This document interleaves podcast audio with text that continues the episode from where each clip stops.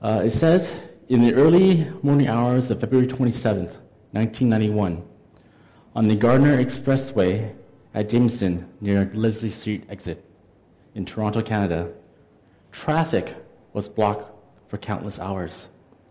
This is a newspaper clipping of that car accident.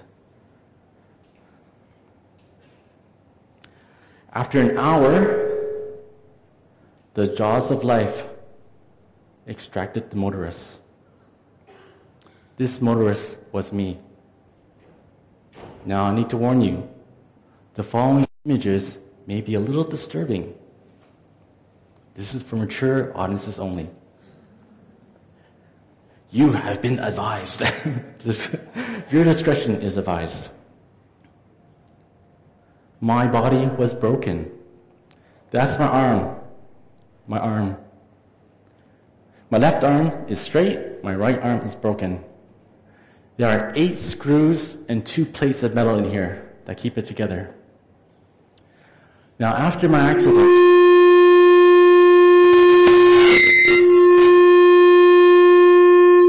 Okay, thank you. I don't know what I did. Anyway, after my accident, I had saw these dreams where my body would be in the grave, all the flesh would have been decayed. Someone would lift up my arm, the flesh would fall away, but the bones would still be connected by the metal that's holding together. It always bothered me. It felt to me like it was so unreal that I was no longer human in some way. But God has a plan. Now, that wasn't the only thing that was broken. My second cervical, I broke my neck. My second cervical was, sna- uh, was fractured. I wore a halo vest for three months. A halo vest is, is an apparatus where there's a ring around your head that puts four screws to your skull two in the front, two in the back. That's why I have two dimples in the front, and I have two more in the back. My second cervical was, was fractured. Now, if you remember Eric, uh, Joni Eareckson, she had the same problem, except back then they didn't have um, halo vests. They strapped her to a table for three months. For me, I was, I guess, a little bit fortunate where technology was advanced, and I was given this halo vest where I was still able to move around, but I still had this massive thing on my head. My thigh bone snapped. It broke in half. You saw the steering wheel. Well, that steering wheel broke my leg in half. They inserted a titanium bar, but my body started to reject that titanium bar. So my right leg started to inflame, swell. It was going to burst the skin. So the doctors thought, okay, make an incision from my knee down to the, the, the back area, my buttocks. Let the swelling run its course. So the swelling ran its course, but as it started to shrink again, they worried that this leg would get infected. So they grafted skin from my left leg onto my right leg. This is my steak, my slab of steak. My daughter calls it the banana. now, this motorist survived 16 days in a coma. And I stand here now to give testament of God's good purposes.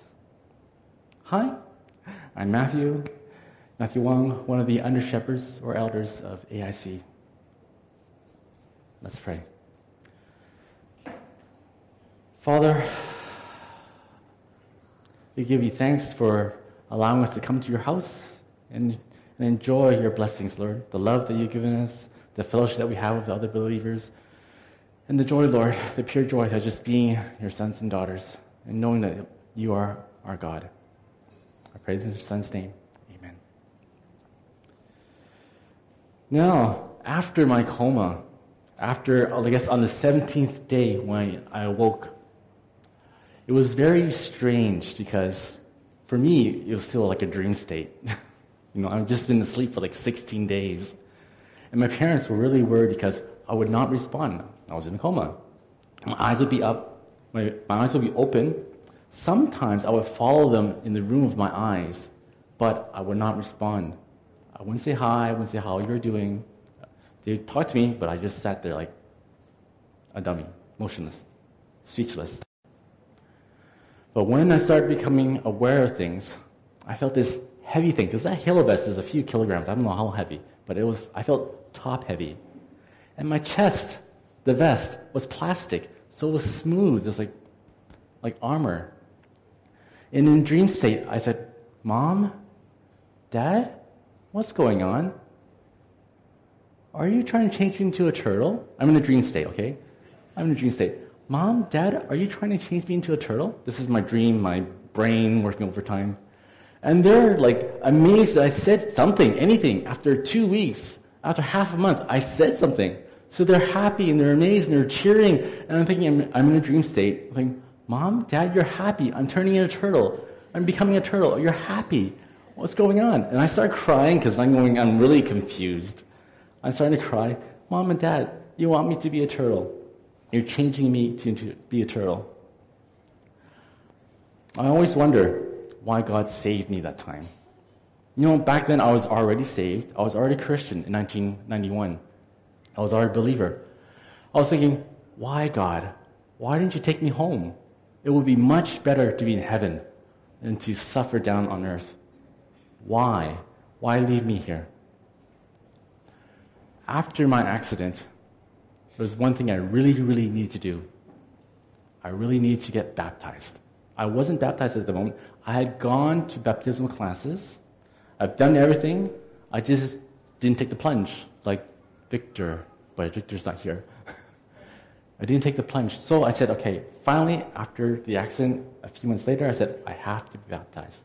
I have to declare to the world that you are God, my God.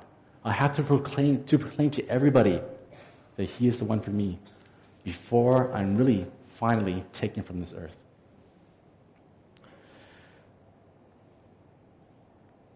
Now, I always wonder why am I here? Why did God leave me here?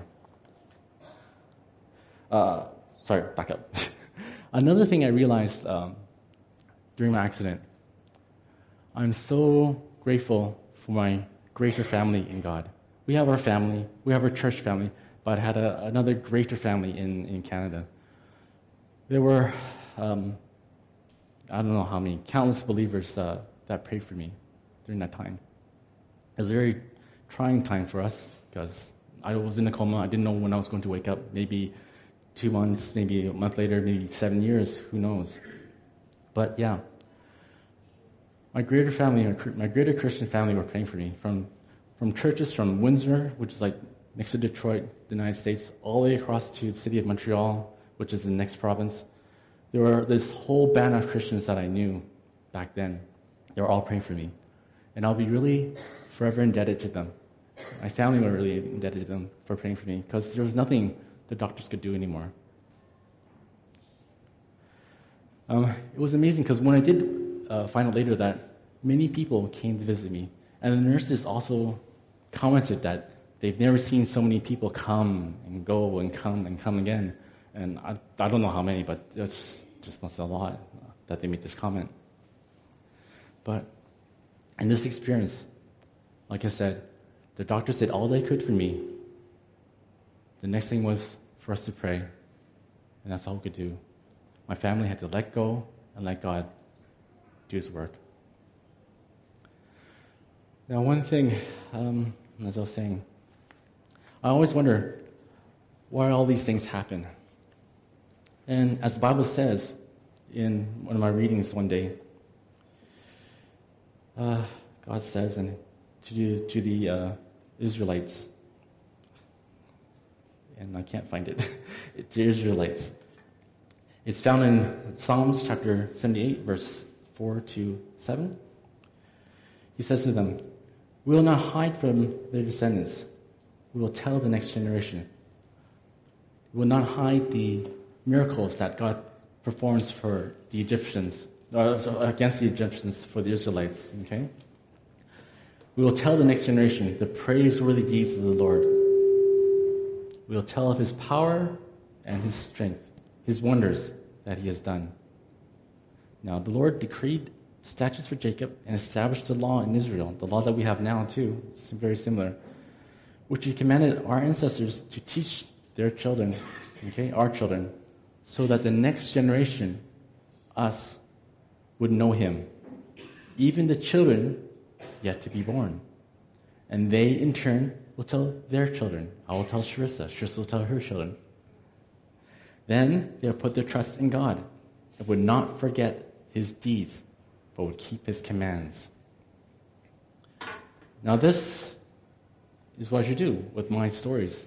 I should tell you, tell you of all the wonders that God has given me, you know, has, has displayed in my life. And He will too in yours. And you'll amass all these stories. We'll have a big host of people with all these amazing stories of God, all these miracles that happen. And we got to tell them to our children, to the next generation, to encourage them. They need to be given guidance, you know, as we go along this journey of life. Okay? We have to make God real in their lives. He was really real to me at that moment when I hit that wall. he was really real to me when I was spending time in the hospital to bring me back to life.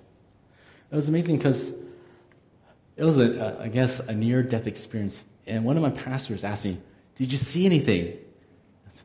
See anything? Did I see a light? Did it say, Go back? Um, sorry. I didn't see any light. I didn't see anyone or hear any voices telling me to go back. But yet I'm here. Okay?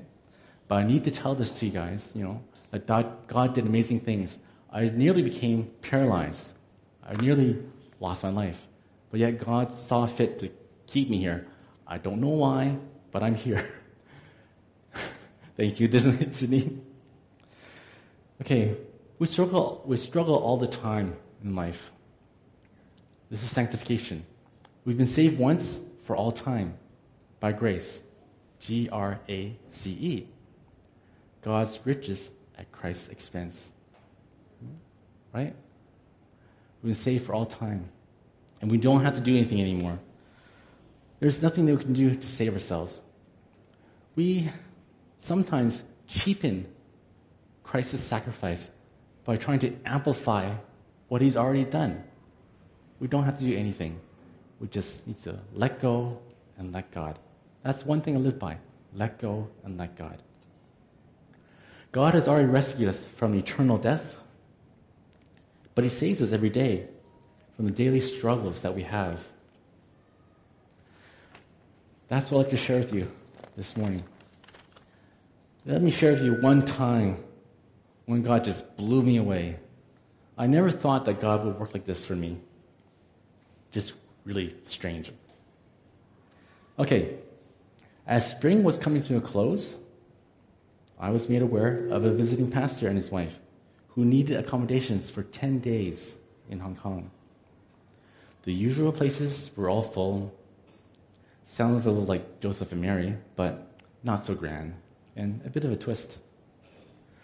We, the elders and under shepherds of the church, were asked to find an economical hotel so that we can put them out. Okay, fine. A week later, another need arises and a similar call is asked. We need to find a cheap hotel for a team visiting from China. Okay, we'll try. So, one Sunday afternoon, I think, okay, I'll try one of these online hotel booking services.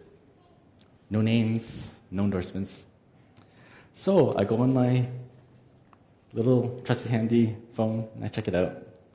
Ah, here's a good one. Ooh, here's an even better one. I proceed to WhatsApp Pastor Mike.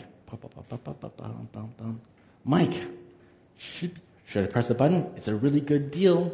Bing. Mike replies, Yeah, it's a good deal, but you should check with King. King, I wonder. That's strange. Okay, well, I proceed to WhatsApp King. King, limited time offer, non refundable. It's a really good deal. Should I press the button? Bing. A little while later, I get a message from King. Ah, it's a much, much better price than this other online service, which I won't name. But it's very close to the church, but a little far from the MTR. Have you booked it already, Matt? King. Not yet, King, not yet. It's not that far. It's about maybe 20 minutes walking distance. But then at that time, Mike pops in. No, five to 10 minutes. Walking from the MTR is an easy journey, especially if you lived in China. Okay, fine. I'm pressing the button. I'm making the hotel booking now. Okay, date of arrival, ding. Date of departure, ding. Credit card number, ding. Authorization code, ding. It's done. Then, a few moments later, Matt, it looks good, but can they add a third bed? Does any of the rooms in the hotel have three beds? The pastor and the wife, three beds, I think. It's interesting. Okay, well, third bed. What for? I guess they can, additional cost. Wait a minute. I've already pressed the button. It's too late. We're in horror, I finally realized we're all cross talking. I'm booking a hotel for the pastor and his wife. They think I'm booking a hotel for the China team. I'm going to be out of pocket money for 10 days, two people. That's a lot of money. So, what do I What do I do? I frankly call the online service, please, please, there's been a misunderstanding, there's been a mishap, there's been a dual booking at the same hotel. They tell me, sorry. it's the hotel that can revise the booking, it's not us. So you have to call them. So I called the hotel. But on Sunday afternoon, the reservation department is closed. Please leave a message. Okay, I start to panic. My heart is thumping, thumping, thumping. With every minute that passes that I have to, that I have to wait for Monday morning, my, my hope of it ever being reversed is fading away. Come Monday morning, call the hotel. The hotel says, Sorry, we got to check with the online services. The online services tell me to check the hotel. The hotel tells me to check the online services. Around and around and around. Ping pong, bing, bing, bing, bing. I feel like there's no way out. There, no one's taking responsibility. What should I do now? What are my options? Humanly, one, cancel my credit card. Yeah. Say it's lost. I don't know where it went. Two, eat it. Stay 10 days in the hotel. Seems kind of ridiculous because I already have a home in Hong Kong, spending a third of my month in a hotel. Three, bargain with the hotel, tell them I'll honor the booking, but just not on those dates. I'll use it up sometime within the year, you know, outside of peak hours, of course. Sounds reasonable? Yeah? Of course, that sounds good. But I start to panic. Those things sound good to me, humanly, right? Sounds great. But God has another plan and a whole different plan. After talking with the hotel and the online services for three days, three days, after countless of calls, the hotel says, sorry, no transfers, no deferrals. So, option one, option two, option three. Option three is dead. Option one and two, what should I do? But in light of the dual booking, they realize it's, a, it's a, a double booking for the same pastor, for the same wife, his wife, of course. same dual booking. They'll cancel four days. 40% off. Okay, but I still have six days. I gotta, you know, eat it. So I thought, okay, I'll say there's six days. But I haven't told my wife. She doesn't know anything about this. I'm like going crazy in the back at work, trying to call the hotel and trying to change everything. But I haven't told her. I have to tell her because six days, where am I going to go? She's going to go thinking about many other things. so I have to tell my wife. Panic. So you know what? She really is the better half. I tell her. She calls the hotel. It's like magic. I don't know what she said. I don't know what she did. I provide my supporting proof that there's a double booking, these are the names, but she does all the work. She does, it's like poof. It just disappears. The problems go away. It's just, it's just so amazing, my wife. I don't know.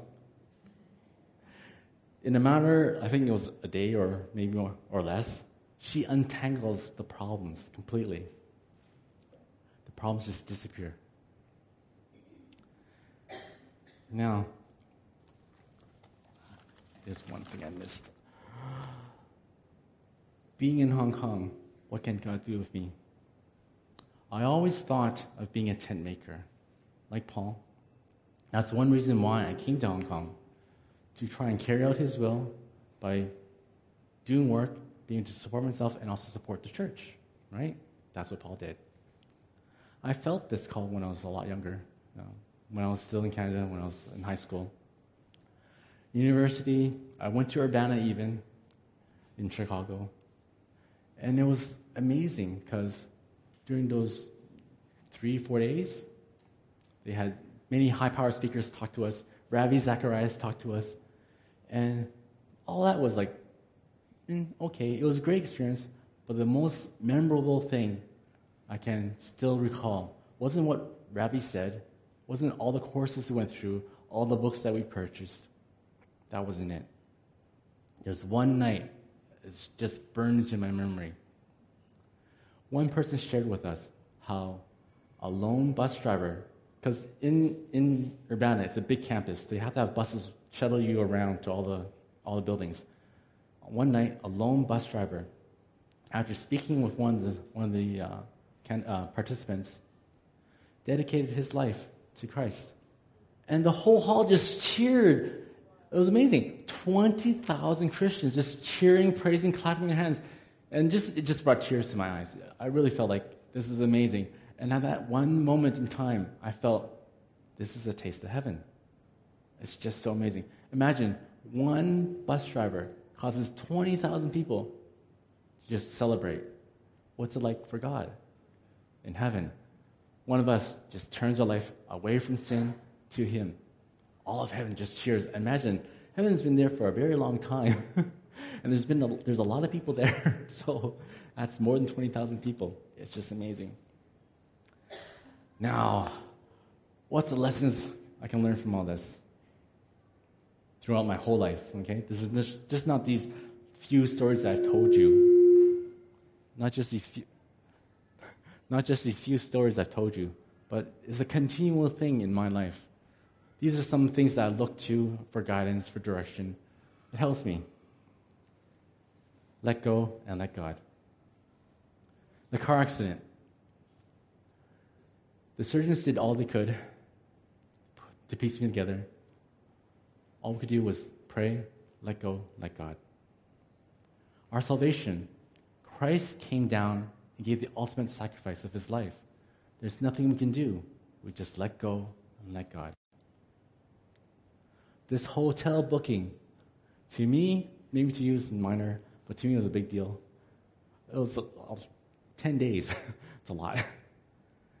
let go, let God.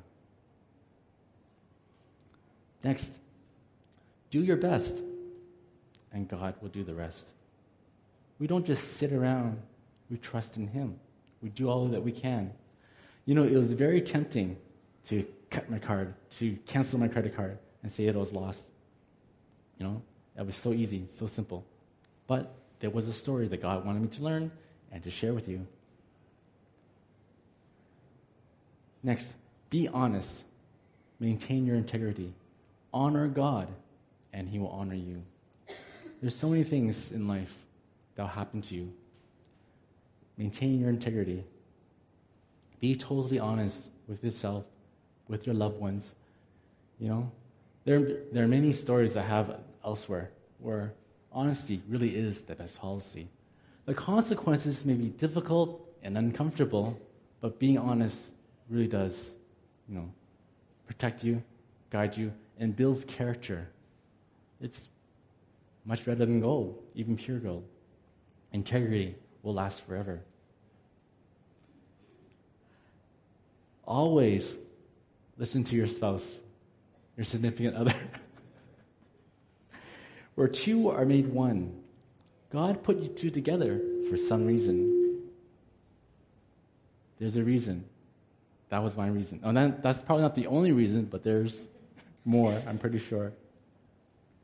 And of course, pray. Pray positively. God will make a way when there seems to be no way. He works in ways we cannot see. He will make a way for us. You know, what has God done in your life this week? Look closely. You'll be amazed. You'll be surprised. In everything, in everyday life, I'll give you an example. I was cutting this orange, peeling it, and eating it. Sometimes parts of the orange was dry. Parts of the orange was juicy. And I said, hmm, this orange is still good for me. It still has vitamin C. It's good for the body.